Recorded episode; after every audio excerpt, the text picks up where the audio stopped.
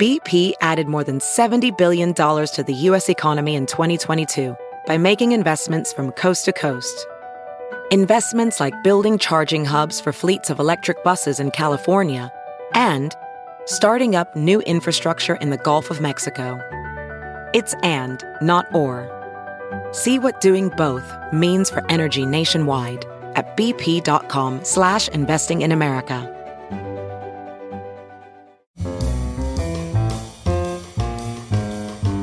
This is Merriam-Webster's Word of the Day podcast for Monday, April 6th.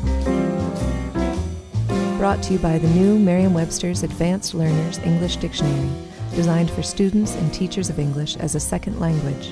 Learn more at learnersdictionary.com. The word of the day for April 6th is purlieu, spelled P U R L I E U. Purlieu is a noun that means an outlying or adjacent district. When used in a plural form, it means environs or neighborhood.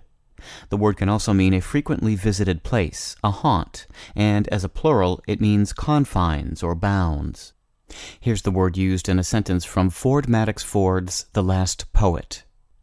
The boy, desperately nervous, continued to descend the zigzag paths that would take him into the very purlieus of his father's house. In medieval England, if you were fortunate enough to acquire a new piece of land, you would want to have as many ceremonies as possible to make it clear that the land belonged to you.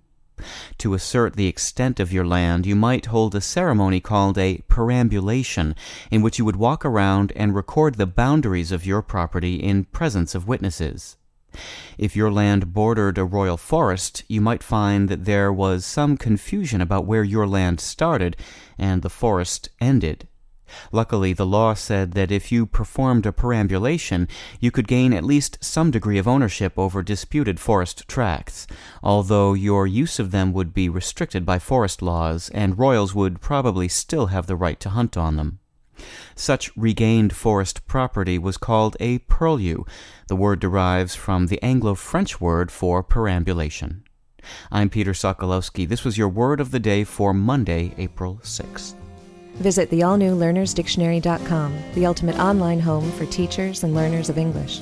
A free online dictionary, audio pronunciations, custom study lists, and interactive exercises are available now at learnersdictionary.com.